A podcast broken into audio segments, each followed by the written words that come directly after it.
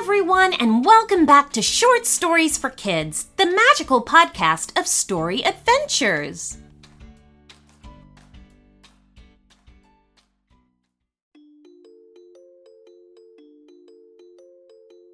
It was still early in the morning when John woke up.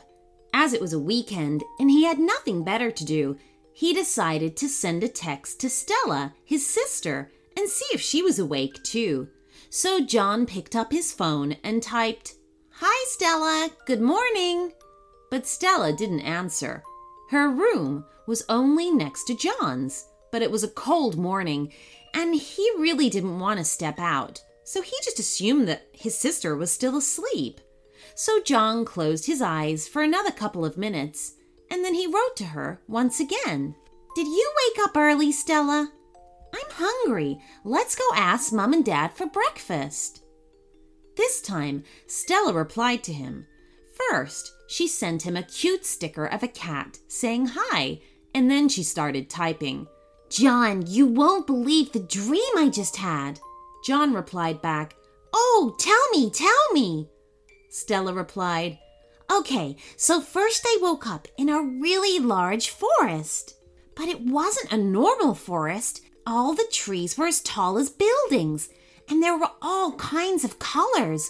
Blue trees, red trees, orange trees, and even pink. It was beautiful." John replied back, "Cool, what happened next?" "Well, I don't know. My phone started ringing and I woke up. It was your message."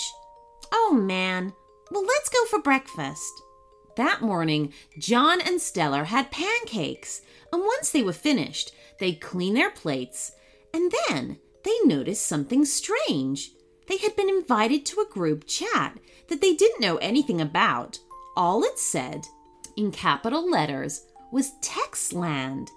The group only had 3 members. One of them was John, the other was Stella, but the third was the host of the group chat, named Clicker.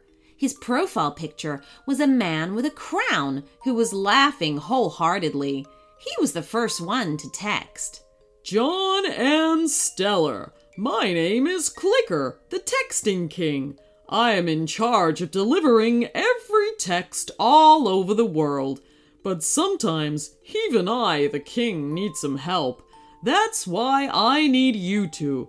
I choose you because you always use texting the right way, as a way to connect people and strengthen their bonds, no matter the distance. So please come with me. Textland needs you."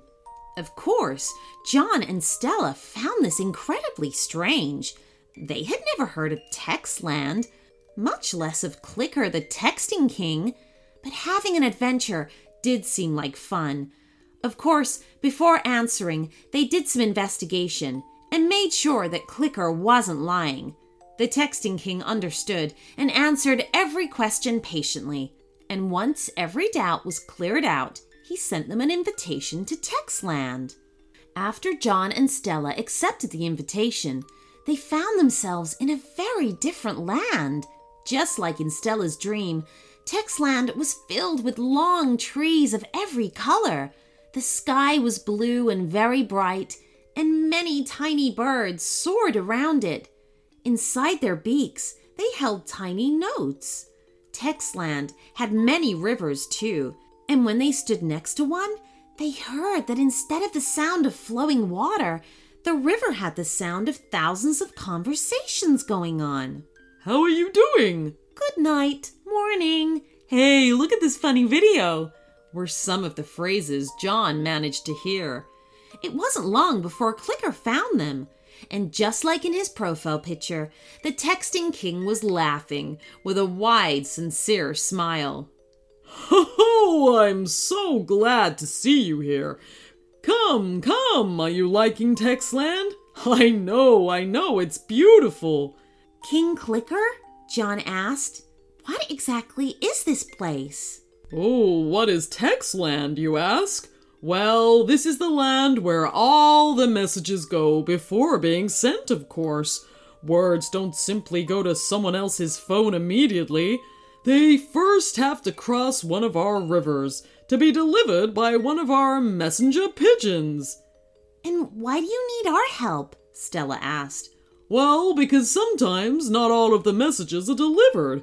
Have you ever had a message that couldn't be sent? It's not because of the internet malfunctioning or an electronic bug, but because things aren't going well in Textland. Right now, our messenger pigeons don't want to fly, and the water in the communication rivers isn't flowing properly. If you can help us, I promise I'll give you a great reward from Textland's many fortunes. Hey, Stella, John said. He suddenly had an idea. Yes, John, she said back. The first one to finish gets the reward, John cried and ran towards the house of the pigeons. Hey, it's not fair. You didn't even count until 3, Stella cried after him. And then she did the same, taking off, running to the river, trying to figure out what was wrong in Textland. Both of them were very smart kids, so they soon figured it out. John entered the house of pigeons and made his way through many feathers until he found a fountain that instead of water gave seeds. But the fountain was stuck and no seeds came out of it, so the pigeons were hungry and didn't want to work.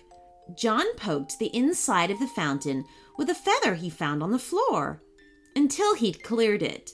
And then all of the seeds came flying out of the top of the fountain. It was raining seeds. The pigeons were so happy. They cooed and ate the seeds and then went back to work. On the other side of Textland, Stella was swimming in the communication river, trying to find out what was wrong, and she found it very quickly under the water. A lot of rocks had joined together, making a dam that didn't let the river flow. Stella dived beneath the water and started removing the rocks, carrying them away, and soon the water and the messages were running freely once again.